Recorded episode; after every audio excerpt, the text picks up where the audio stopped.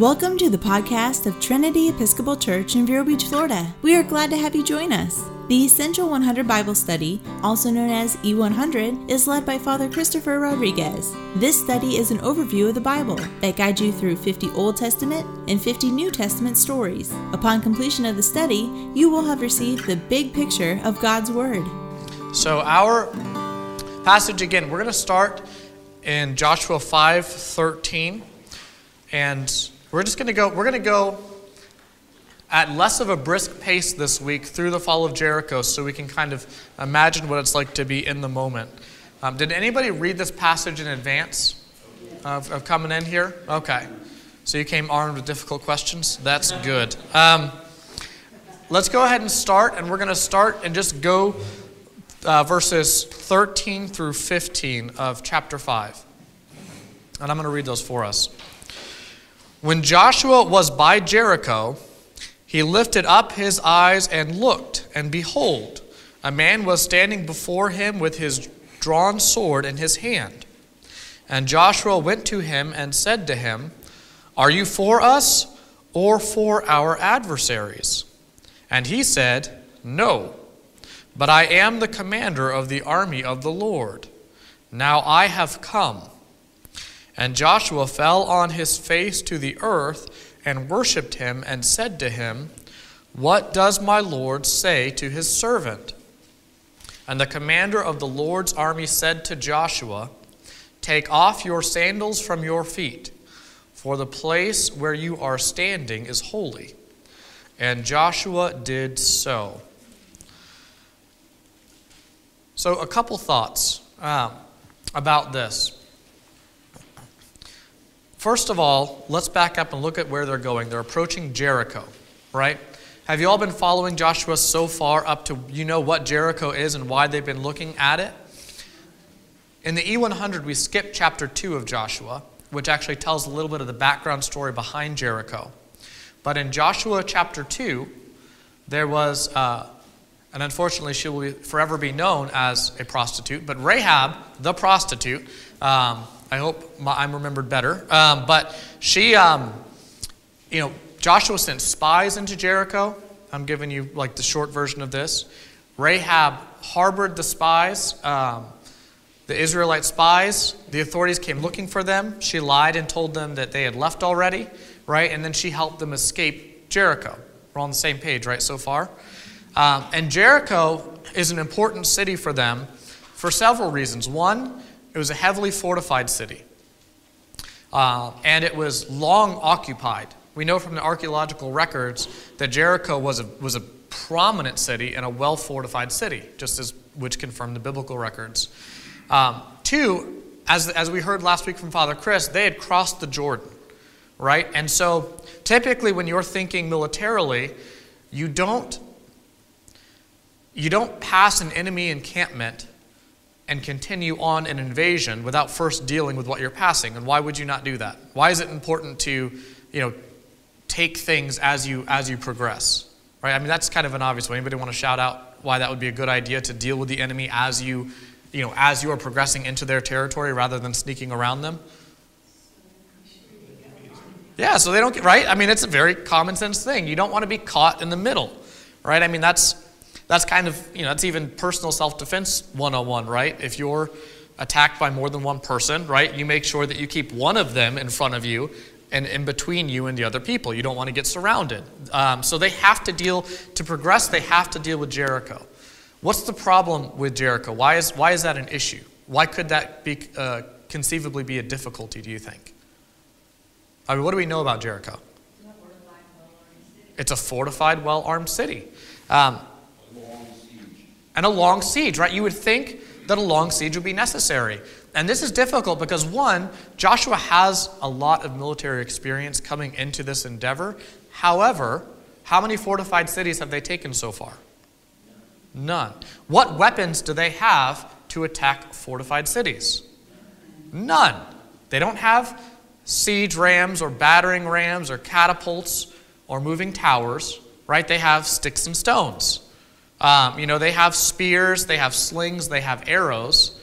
But if you've ever seen the movie Troy or know anything about your military history, you need, you need to either be prepared for a long siege in order to try to starve them out, right? Or you need to have weapons capable of dealing with them.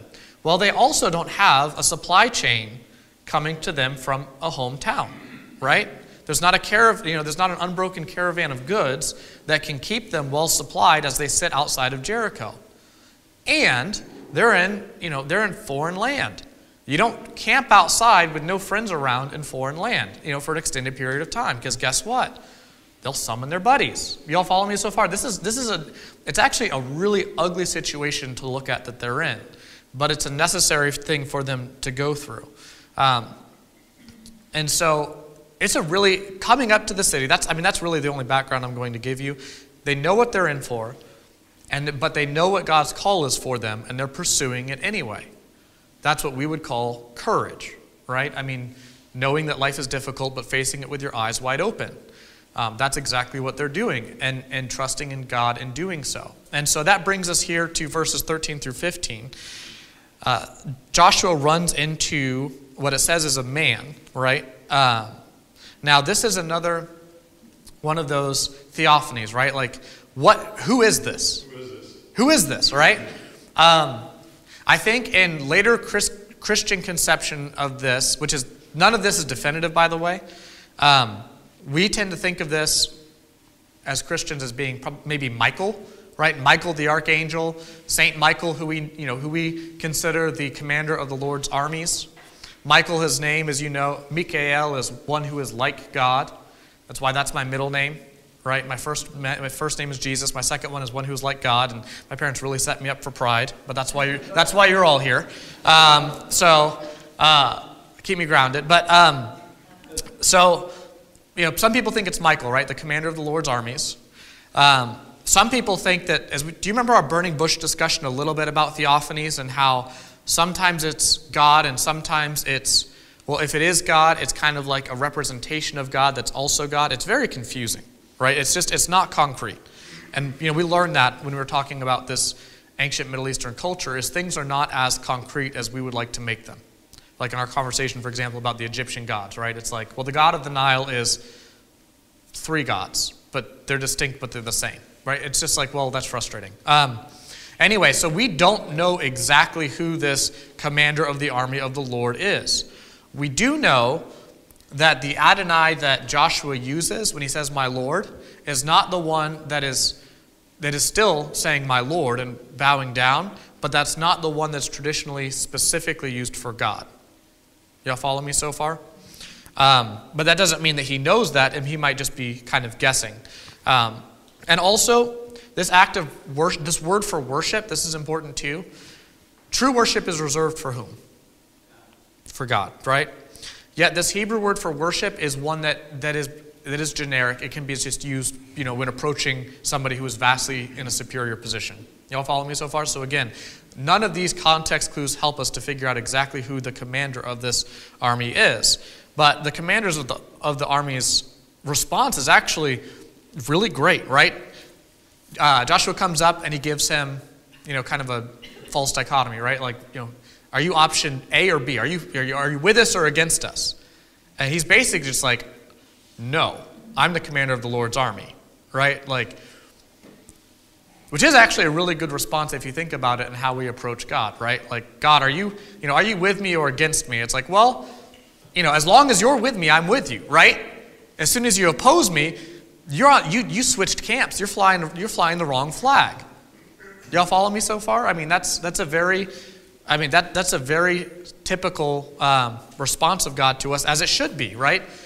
If you were selling meth out of your basement, it's Florida, you don't have those. Would you want God to be with you in that endeavor? Well, maybe you might want to, but that wouldn't be a very godly thing, right? So, again, are you with us or against us? I'm God, right? It's kind of like, oh, well, okay. Um, which is, by the way, something that is really important for us to remember as we draw into the context of a worshiping community, right? is, is um, God is not, Jesus will never be your mascot, ever. Right? So to try to take him and have him support your own personal causes or beliefs outside of Scripture is, is a bad idea. So, let's continue on. Unless y'all, do you have any thoughts on that? Yes. Why did they finally claim that the ground was holy? That's the other thing that's Yeah. confusing to me, the fact here, before he had approached this uh, man, the ground Presumably, was not holy, yeah. but here he is now, he has created a, a holy, holiness to the ground that he's standing on. So that gives you another clue, I think, that this Yeah. Army General, whoever he is, Could be an extension of the Lord Himself. is a messenger of God. Yeah. Yeah, absolutely. Well, it's Close to it. just like the burning bush, right? That's that same scenario. Remember, Moses went to the burning bush. That was the command: was take off your shoes. The ground that you're walking on is holy ground. Um, I, there was a sermon I listened to this past week where the, the preacher said, you know, places aren't holy, people are holy. And it's like, well, maybe not, right? Like maybe not. Maybe there are such things as, as sacred spaces, right? I mean, that's, we have a beautiful church. And as we're all in there, you know, as a congregation worshiping together, you know, the true and living God, that becomes a holy and sacred place, right? I mean, it's, you know, in, in that context. So, um, but yeah, I mean, that's a good indication, right? This isn't just some guy, right, of some, uh, some different nation. So, Joshua has the proper response, as we all should, uh, when confronted by a heavenly being. He falls on his face. That's, that's a good posture. Um, and says, What does my Lord say to his servant? So again, holy ground, Joshua did so. So they're, they're scouting the city, and this is actually a terrifying but really positive sign that God is with them in this endeavor, right? Like, okay, we don't have to do this alone. Like, we're not trying to figure out a military strategy to, take the city, because that's just, that's not in the cards. So let's look at, uh, let's move on to chapter 6. Now Jericho was shut up inside and outside because of the people of Israel. None went out, and none came in. And the Lord said to Joshua, See, I have given Jericho into your hand, with its king and mighty men of valor. You shall march around the city, all the men of war going around the city once. Thus you shall do for six days. Seven priests shall bear seven trumpets of ram's horns before the ark. On the seventh day you shall march around the city seven times, and the priests shall blow the trumpets. And when they make a long blast with the ram's horn, when you hear the sound of the trumpet, then all the people shall shout with a great shout, and the wall of the city will fall down flat. And the people shall go up, everyone straight before him. That's an interesting strategy right? Like that's an that lot. Yeah, that requires it requires an absurd amount of faith, right? I mean, it really does.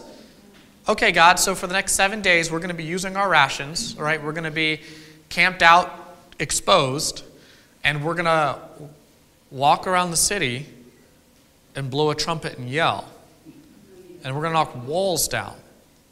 Um, it's really interesting, right? Because it's not a military, this is not a military strategy, right? This is not a military strategy. This is a ritual ceremony, right? This is, a, this is a pure, purely a ritual ceremony.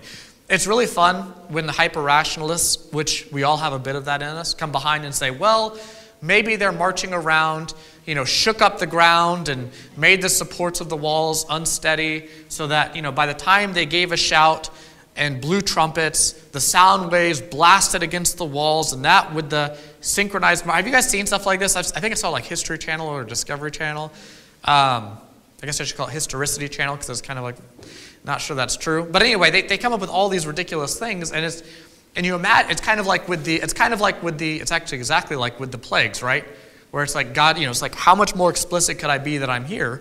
Yet we as people always find a way to try to, you know. Um, rationalize how these things could work without God. Uh, it's, it's bizarre to me, but people have been trying to figure out how these walls fell. Um, as an, and as a brief aside, they did fall. Um, there's been a lot of archaeologists that have been trying to uncover the history of Jericho, but the walls came down, And from about, these are the estimates based on the pottery, but from about 1400 to about 1100 BC or BCE, that Jericho remained unoccupied. Um, and we find out later in Scripture, actually, that it was rebuilt and what happened to that person. I'll, I'll get to that by the end of today. But um, the walls did come down and the city was taken, right? Like that, that happened um, remarkably. So, anyway, God gives him the, uh, the ritual ceremony. And we know this because this is, I mean, we're Episcopalians. Like, we love processions right i mean we do like we process we process in at the beginning of the service we process out for the gospel you know we, we process back after the gospel and then you know i guess technically the term to leave is recess and then we recess out the door again right this is this whole ritualistic ceremony thing is actually something that we we do pretty well um, we love our processions so and, and again the, another indicator is there's a number here that should stick out to you seven right? Seven's the perfect number. Seven is a, is a ritualistic number indicating perfection. Um, and so everything is done um, by sevens. So, and also the, and also the silence, right? Um, why, why the silence? Well, people were, you know, other people have commentated and say, well, the reason they shouted was to make people fearful and run and panic and go into chaos. Probably not it was probably to declare victory that had happened, because if you'll notice again, they were told to. Um, let me find exactly where we are. Um, they, were, they were told that, that there was a period of silence before this, which, again, if I'm going to make some really bad hermeneutic parallels to us, that's actually not why we're quiet before church, but you should be. So, here we are. Um, this is again, this is Yahweh's war, and it's a ceremonial siege, and they're basically just they're basically just ushering in God's presence to do this on their behalf, right? Like that's what this is. This is this is basically calling on God. It's not a summoning like you would think of like magicians or anything like that, right? Because this is God prescribed, but they're basically calling God down and declaring His victory. Um, so let's continue on in verse 6. So Joshua the son of Nun called the priests and said to them, Take up the ark of the covenant, and let seven priests bear seven trumpets of ram's horns before the ark of the Lord. And he said to the people, Go forward, march around the city, and let the armed men pass on before the ark of the Lord. And just as Joshua had commanded the people, the seven priests bearing the seven trumpets of ram's horns before the Lord went forward, blowing the trumpets, with the ark of the covenant of the Lord following them. The armed men were walking before the priests, who were blowing the trumpets, and the rear guard were walking after the ark, while the trumpets blew continually. But Joshua commanded the people okay, here's where we get to the silence I was pointing to.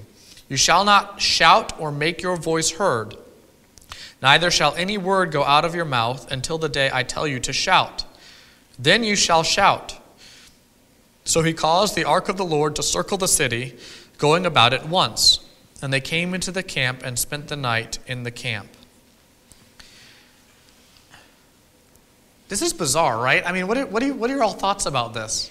Like, have, have there ever been things that God has told you to do or, you know, commands in the Bible that just don't, you have a hard time making sense of, but God has commanded you to do it anyway? And so, you know, you're kind of at that point of being obedient without being able to justify why you're obedient to it to yourself. Y'all, y'all follow me so far? Um, forgiveness, for example, right? Not, not, not forgiveness directed at people that you love, but forgiveness directed at people that have no repentance, no remorse, and you can't stand. That's a hard thing to justify. You could say, well, that makes me feel better about it. Okay, you know, that's, that's one way to justify it. But does that really sit well with you? Probably not. Um, there's one that whenever I counsel a couple who's um, you know, doing premarital work, it's always like, hey, the Bible says, do not even let there be a hint of sexual immorality. And it also says, I think in Hebrews, to keep the marriage bed undefiled. So cut it out. Right? And people are just, and you know, and everybody's just like, well, I don't, that's not even possible. Or like, you know, like, I don't see why. And it's like, no, like, just because you can't justify something to yourself does not mean that God does not have a very good reason. And in fact, I can give them physiological and psychological, like psychological and spiritual reasons for that, which they don't want to hear. Uh, but really, as Christians, our bottom line should be what does God tell us? Right? Like, like, you know, our conceptions of science, um, as, as good as good as science is in its pursuit, as, as much as the fact that it was you know Christians who instituted the modern form of science as we know it, with the intention of thinking God's or finding God's thoughts after him, right? Like thinking God's thoughts after him was the reason for it was God, I know you did this. Now I'm curious about how. Y'all follow me so far? Um, as that was, you know, as that was done, there was still this humility of, yeah, but what God says or the way God did it is, is the ultimate authority, not anything else. But I, am just saying it's really interesting as a priest that sometimes there's people want to put on you a need to say, yeah, but what does the literature say? You all follow me so far? Now, praise God that they match up, you know, so it's just like, well, these two are in sync, right? Because truth is truth. But anyway, I, bring that all up to you because, in the context of listening to what God tells us to, it sh- that should be it, right? Period. But that's, that's kind of hard for us to live that way. Would you all agree that that's difficult? I mean, you all have an area.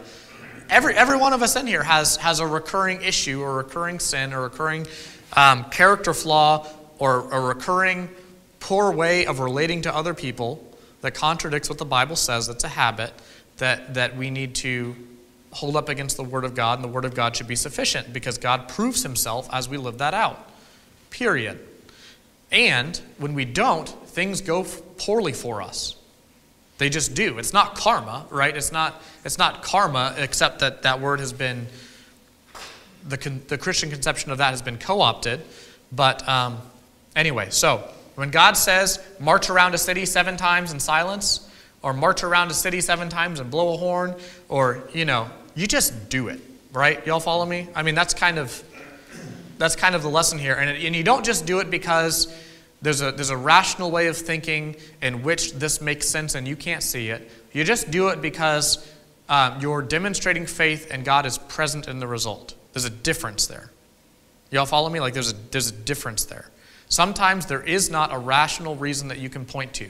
Shellfish laws in the Old Testament, or not eating animals with, with cloven hooves. People have been trying to say, well, that was because of dietary restrictions. There's no evidence of that. Sometimes God just tells you to do something and you do it. Y'all follow me so far? Um, but boy, is that a really difficult lesson.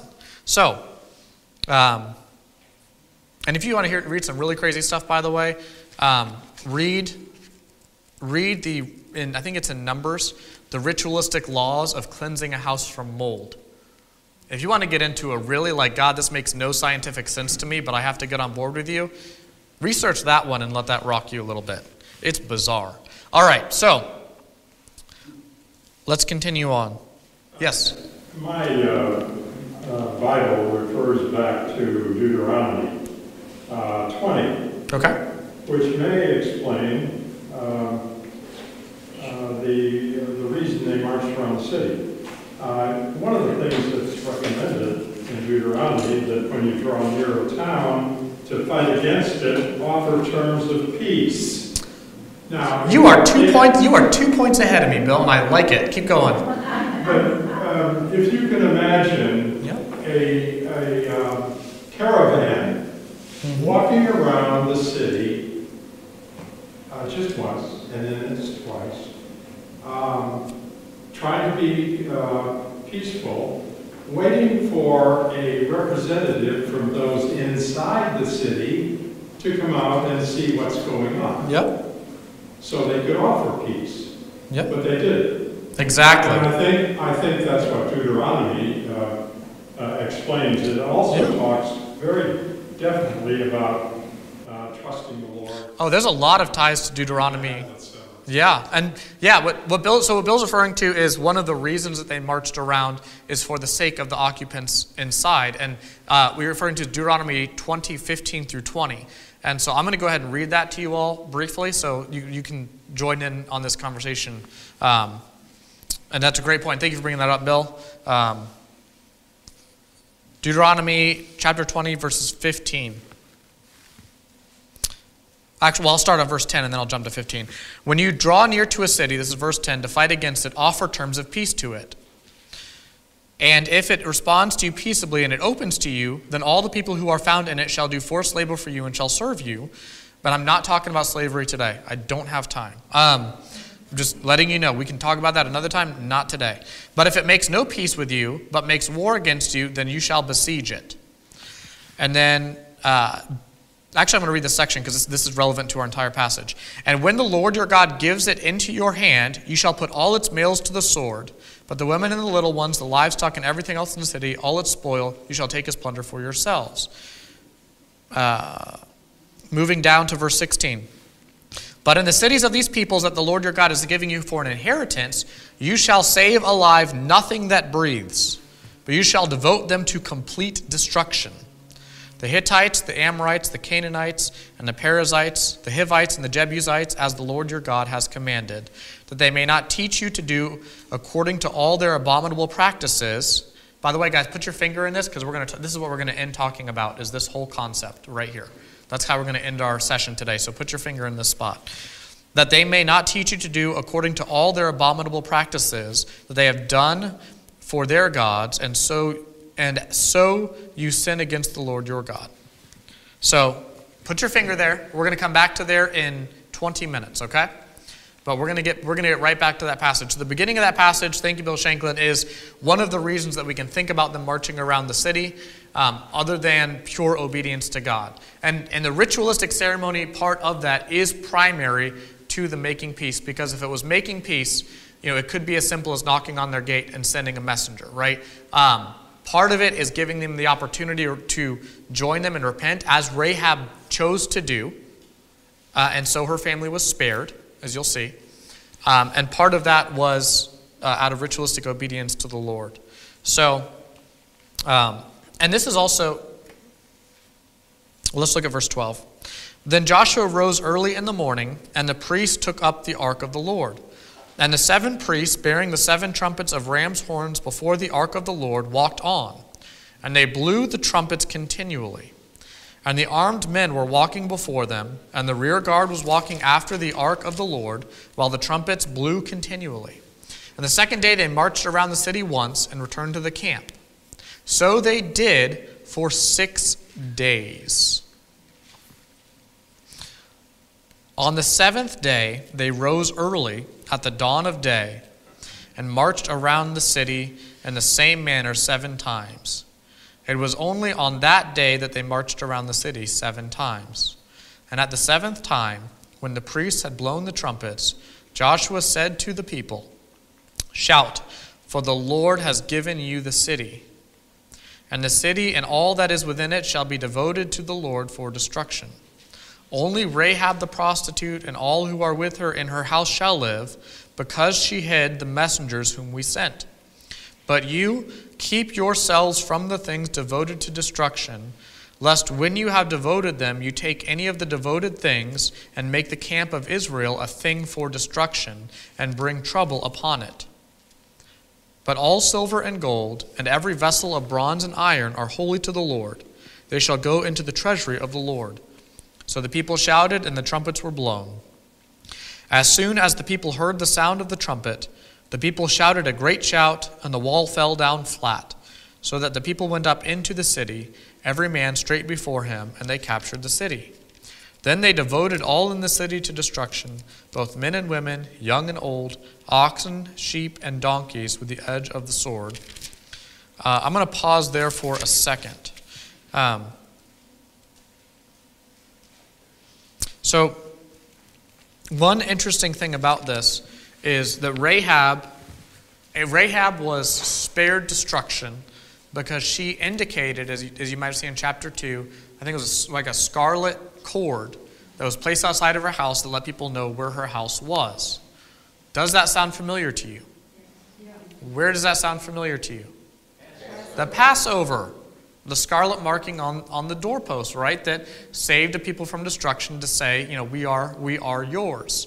Um, and that, again, that is what's fascinating about doing these studies and reading the Old Testament is you, you pick up on all of these different themes that are going on throughout, right? It's not just, you know, when people say that this was written by infinite um, writers and redactors and editors and piled together into this jumbled mess, it's like, well, there's a whole lot of internal consistency and a clear narrative structure to have that many hands on it, uh, you know, and, and make it something that actually makes sense.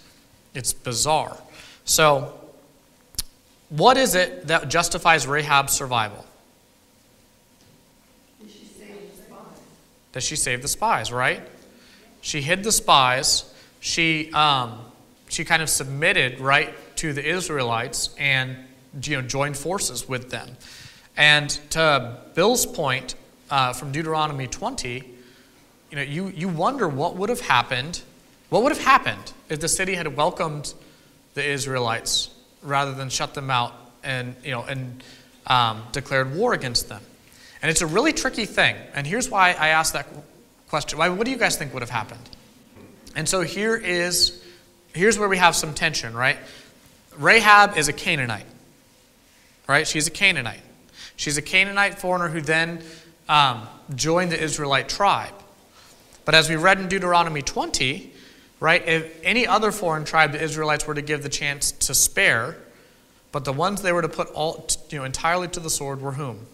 Those living in the land, the promised land, the Canaanites, right? And the Jebusites and the Hittites, but they're all kind of part of the same grouping.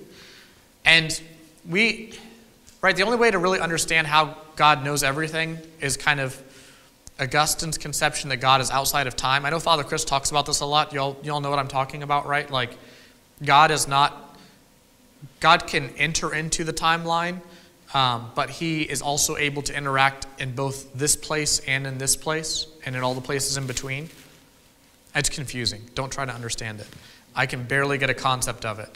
Um, but what's interesting about this is it's kind of like the hardening of Pharaoh's heart, right? It's like, did God know that the Canaanite populations were so hardened that they would not repent and that they would be a thorn in the side, and that rather than Israel incorporating them into itself and then transforming them into godly, um, you know, into people of God, that instead they would, they would just be a source of corruption.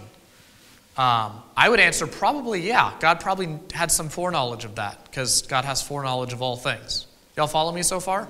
And so that's, that's kind of a way to synthesize those things. It's like, well, you can give them the opportunity to repent. And in fact, God gives us all the opportunity to repent. But not everybody's going to take it.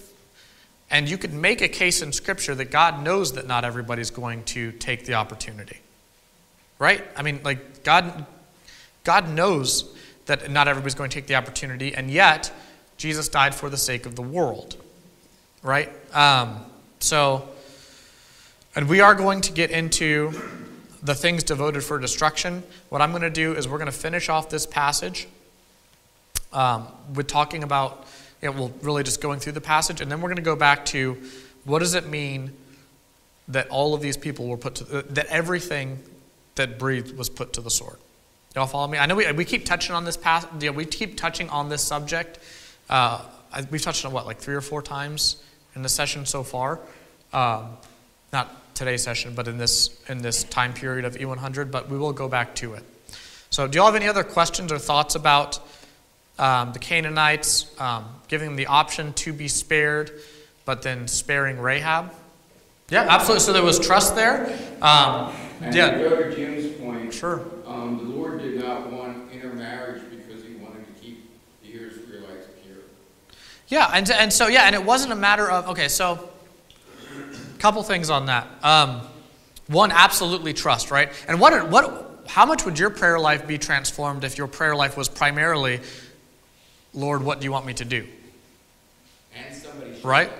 Yeah, like or or you, you know you you read, you know, ninety eight percent of everything God's ever going to tell you is right here. right? I mean, it is. Like, even if you have one of the most richest, rewarding prayer lives of all people, um, you know, to say, well, God doesn't answer me, or God doesn't speak to me, or God doesn't direct me, it's just like, you know, okay. Um, I, you know, what do you do with that? But, um, you know, I'm going to, yeah, I will circle back to that really quickly that importance of saying, okay, God, what do you command me to do? And then to live that out. It's, boy, is that healthy. Um, that doesn't mean that prayers of petition aren't important, but boy, is that healthy. God, what do you want me to do in this situation? I will be obedient to you. Try that. Try that for a week, actually. I'll do the same thing. And we can talk, uh, we can talk next coffee hour, but that's phenomenal. Yes? So the commander of the Lord's army, and that's what we're getting at. Um, it is possible. It's also possible that, and angels are really actually kind of tricky because some angels we think of as having their own persons and personalities, right? Um, but sometimes the angel of the Lord is like the most ambiguous kind of character in the Bible. Is it, you know, is it Jesus Christ, you know, kind of pre-incarnation? Is it um, God? Is it an extension of God? Um, you know, like a manifestation of God in a physical form? Is it, uh, is it a specific person that, that would be an angel? It's, it's just a difficult question. Um, we, yeah, he could be there to, to, to, see his faith. He could also be there just to give him specific verbal instructions on how to proceed. Um, that's absolutely another option. Um, and as a commander of the Lord's armies, the Lord Himself, God Himself is called the Lord of hosts many times in the Old Testament. That's one of His designation is the Lord of hosts. Um, therefore, functioning as the commander of the Lord's armies, and that's why it is it's a tricky thing to pin down. But these are, I mean, it's, it's a good it's a good question. Um, all right, so let's verse 22.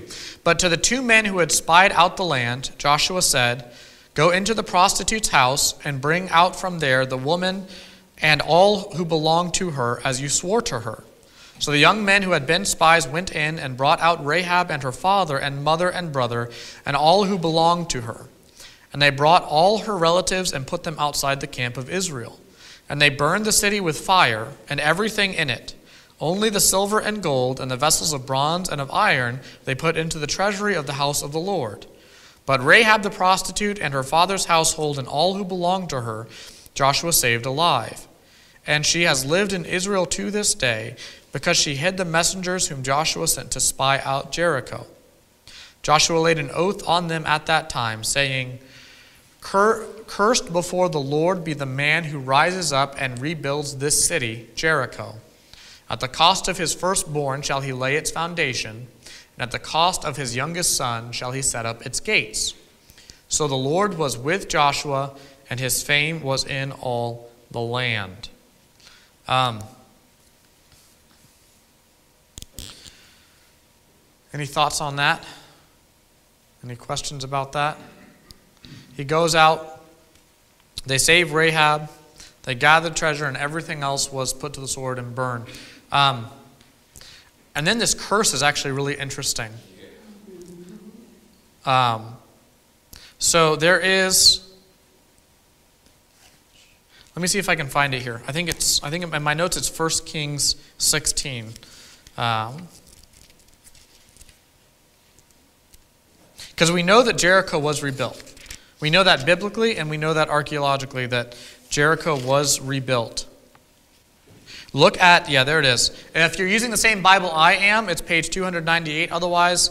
And uh, in addition, it is 1 Kings chapter 16, verse 34. 1 Kings 16, 34. Uh, 1 Kings chapter 16, verse 34. So this is during the reign of Ahab. And I'll go ahead and read it out loud. In his days, Hiel of Bethel built Jericho. He laid its foundation at the cost of Abiram, his firstborn, and set up its gates at the cost of his youngest son, forgive my pronunciation, Segub, according to the word of the Lord, which he spoke by Joshua the son of Nun. Isn't that fascinating? How many years later is that? I mean, I mean, everything has happened after that, right? The, the Davidic dynasty rose and fell. Um, you know, I mean, that's, that's you know, that's, that's a long period later, but that curse, that curse that you know, Joshua said came, you know, came true.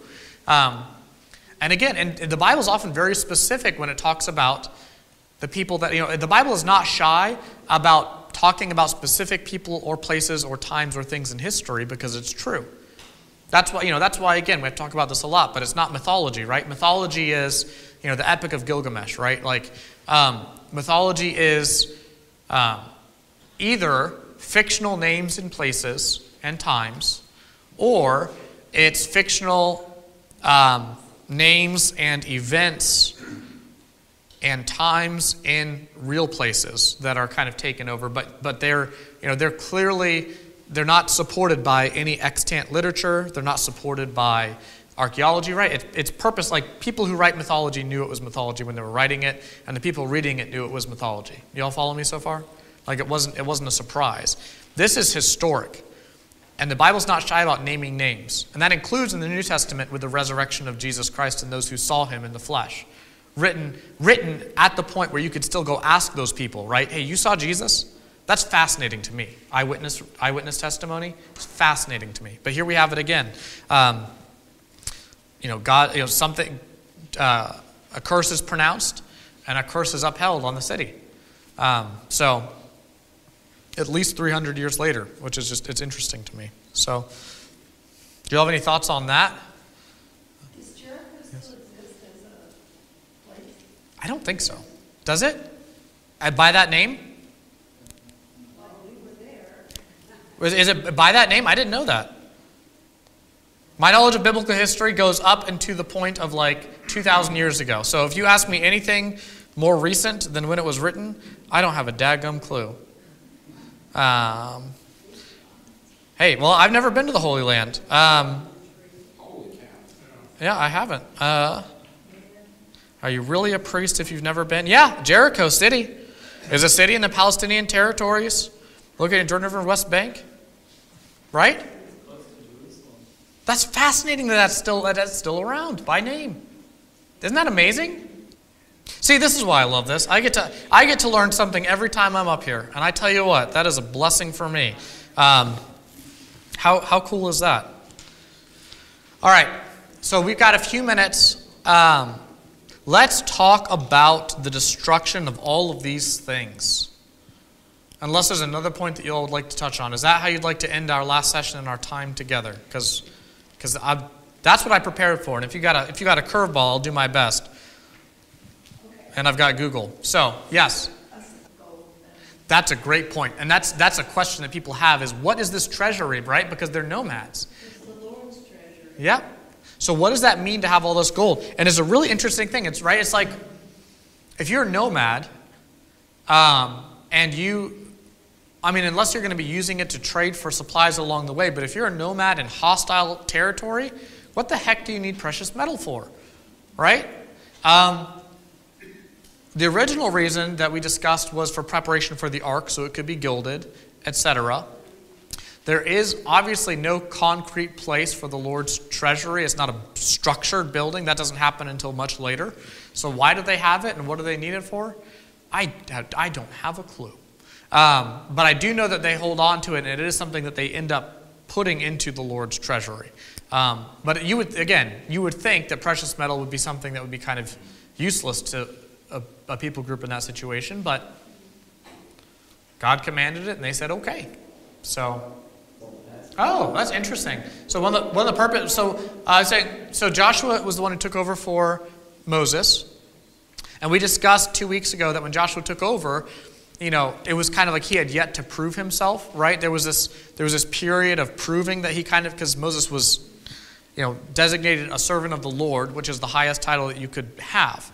And Joshua was designated Moses' assistant, which is not the highest title you could have. And so, um, so there's this period of preparation and a period of proving that is taking place here. And the point was that um, this was really a proving moment for Joshua. And it was a proving moment not in his military exploits, because that was kind of already understood. But, you know, again, the whole point of this is, is it's not primarily a military expedition, it's primarily a ritual ceremony because God is the one who primarily takes part in the, in the military expedition. So this is Joshua is faithful. Right? Joshua is faithful. And that's why we see in verse 27, to your point. So the Lord was with Joshua, and his fame was in all the land. Um, which, again, if you're one of these neighboring Canaanite cities and you see this band of nomads take down Jericho, which was likely the most fortified city in that area, that's a big deal. Um, so, yeah, that's a really good point. Thank you.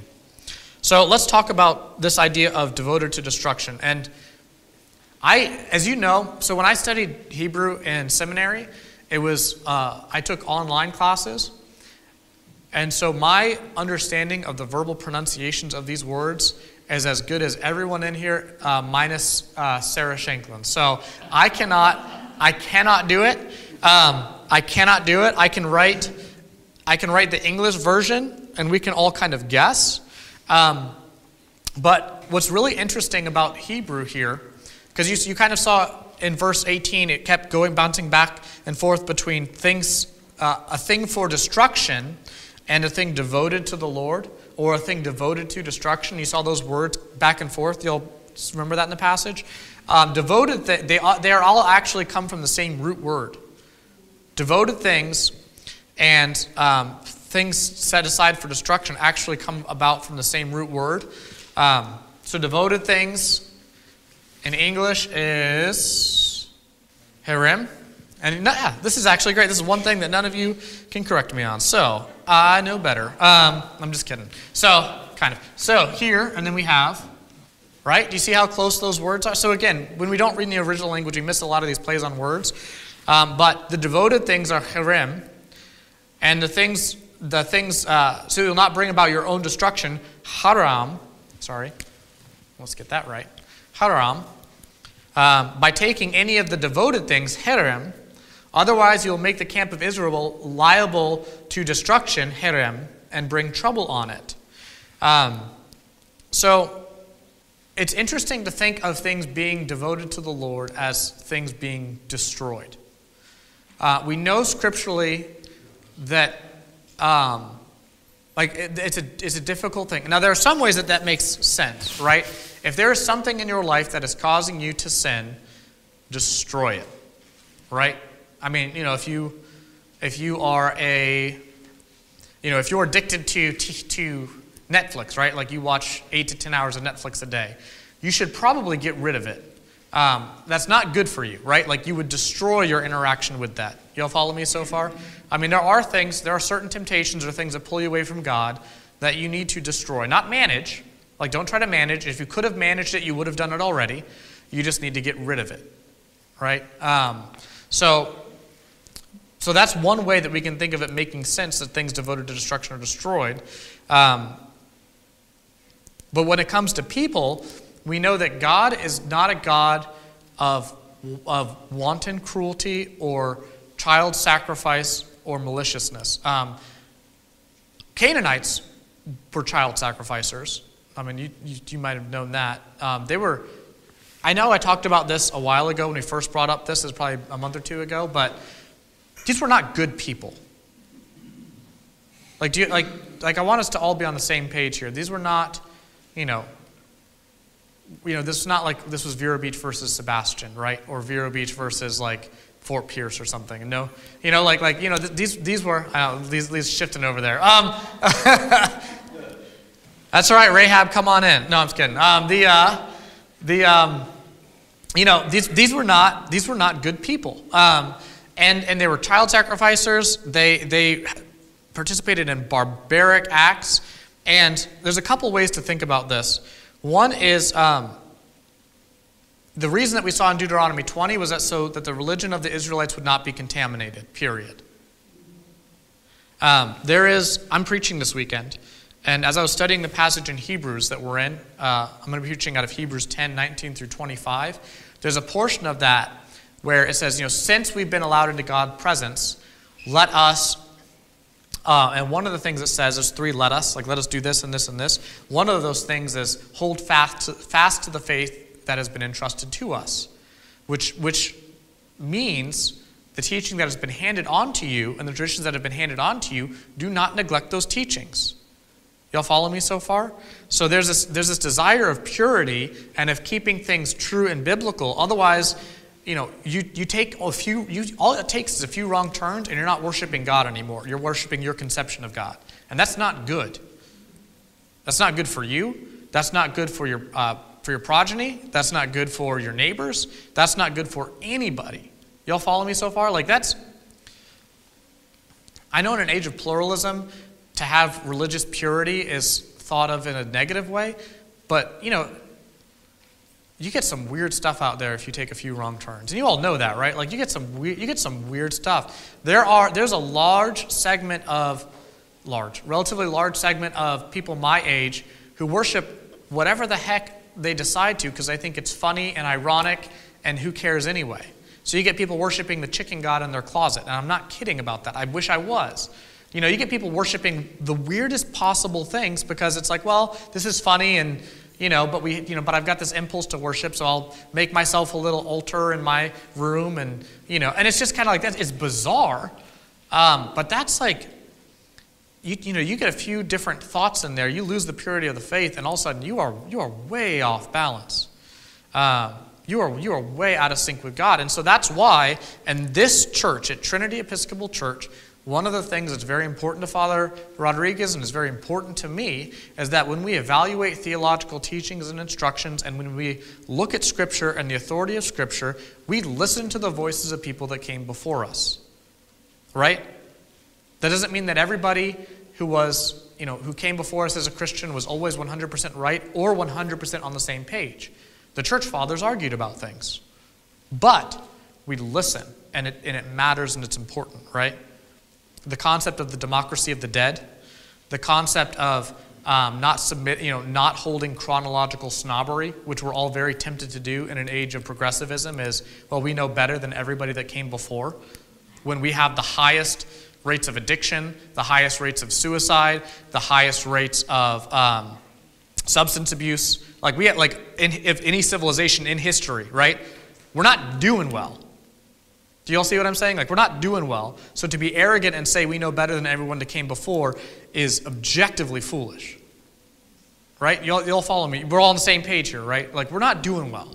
So to say that we figured it out and that people came before us and what they thought or what they believed doesn't matter is foolishness. It's patently foolish. So, anyway, I'm, I'm soapboxing against a people, uh, two of people who are all probably on the same box. So, that's silly. Um, but it's something I'm passionate about, right? Like, you know, when you're, when you're evaluating a new theological claim or argument and you're, and you're doing hard research on that, don't just do whatever's come out in the last 20 years. You know, and then try to twist that to what you already think anyway so nobody's convinced of anything. It's, it's a bad idea. Um, and, it, and it will show, by the way, if you make, if you make uh, extreme theological shifts, it will show and have implications in how you live. So, have a minute. Um, I have so much. All right. I'll be, uh, but I, but I'm going to be, I'm, I'm going to stay at, I'm going to stay at an even pace so that I can cover the things that are that uh, need to be covered. Um, so purity of faith is way more important than you think, and way more important than I think, and it's way more important than you believe, and it's way more important than I believe. It just is.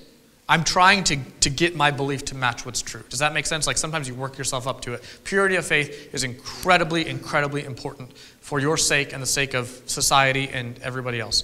That's point one. It's, it's more important. It's more important than the lives of those evil people that were around the Israelites. It just was. Um, point two.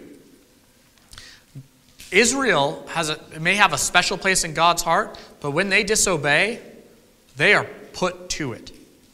Look at what, read, after this, go, go on and read what happens in chapter 7. Remember God's admonition to not collect anything for yourself? Somebody did. And guess what happened? They got punished. And punished in a way akin to the way that these Canaanites just got punished, right? They were punished for it.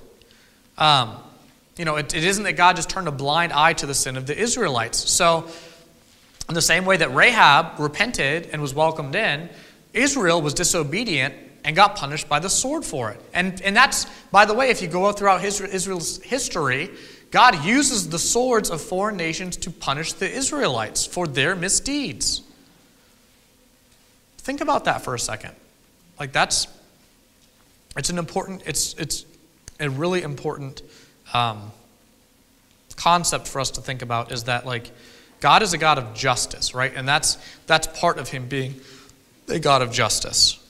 So does it feel good like should we feel good about the fact that I don't know why animals are like the most sympathetic thing we can think of, right? Like dogs, innocent dogs had to die, um, you know, or, or more importantly, innocent children had to die, right? Or, or, you know, one, they're not innocent. Nobody's innocent. The wages of sin are death, period. Period. That's what the Bible says. Um, but two, um, that should hurt us and it should hurt our hearts and it should hurt you in the same way that it hurts you when your loved ones make really poor decisions and suffer consequences for it. That's how it should hurt your heart. Y'all follow me when I say that? Like, like, do you all have you ever had any loved ones who made really bad decisions and paid for it? I would get, I would wager to bet all of you at one point. Um, that's how our hearts should should hurt for the Canaanites. Does that make sense? Like, it's not senseless, it's not mindless, it's not malicious, but it is painful, and it is hurtful, and it should be, unless you're a monster. Don't be a monster. Um, so that's yeah, that's that's the point of this. Don't be a monster. Um, all right, well, that's all I got. Do you guys have any questions? I mean, it's, it's, it's time to wrap up, but I can take like a couple questions, and then we're going to say goodbye to the E100, um, at least until the new year. So, anything else, anybody? Bill? Um, yeah. So, no, there's a lot. There's a lot to that. So, a couple things about this, real quick. The Israelites. So, the Israelites didn't deserve it either, right? That was clear. We made that clear a long time ago. Israelites did not deserve it. They deserved the ways of death. God pointed them to be His people, which, as they followed Him, was a blessing. As they didn't, was a curse. Because when they didn't follow Him, they got it as bad as anybody else, if not worse right? That's kind of like being in a position of responsibility, right? Like if you're if you're doing it well, that's great, but it's a it's a blessing and a curse, right? So there's so it's not pure blessing. Israelites were in fact supposed to be that blessing for the sake of other nations. Um, God, could God have gone to other nations? Did he speak to them in certain ways? Well, Romans 1, when, when um, Paul talks about some things being evident in creation as proof of God's existence, there are also things um, that I would argue that are written on all human hearts um, even pre-incarnation of Christ, that, that you know, some things are right and some things are, are too far. Um, child sacrifice is not something I believe that any natural person, you know, says, well, that's fine. You know what I mean? Like there, there are plenty of you can do anthropomorph, uh, you can do anthropological studies, um, and you'll find that child sacrifice is not a grossly widespread thing. I mean, yes, right, Aztecs, etc., but it wasn't universal. Um, so yeah, these were these were really bad, really bad people. Um, and so sometimes, remember we talked two weeks ago about the reasons that God delivers punishment. One of remember, do you guys remember that whole thing? One of them was preventative, which is what Jim's point is, preventing um, preventing the Israelites from being killed, so that we could get Jesus, who would then cover the sins of a multitude of people. So one is restraint. That's what it was. It was restraint. Uh, one of them might have been to be an example of, like, you know, to the surrounding nation. Sometimes God punishes to serve an example, which he said in Deuteronomy also. So when we get to the why, there are 14 or 15 different things. Um, I would say the primary one is simply that um, sin deserves anything, sin deserves death. The wages of sin is death, period. The fact that some people receive mercy, um, through the grace and act of God is itself an incredible gift um, that we should unquestion, you know, unquestionably be thankful for. But it's a good question, and it's one that we, you know, that's one that we should wrestle with a little bit. Is, um, and, I, and, I, think that's a fair thing to, to bring up. But um, anyway, we have to go. Thank you all for your time, and um, yeah, all right. See you all Sunday. Thank you for tuning in to our Trinity Episcopal Church podcast. If you enjoyed our conversation, we ask that you like, subscribe, or share this message. To find out more about the work God is doing through Trinity Episcopal Church, visit us online at trinityvero.org and follow us on Facebook.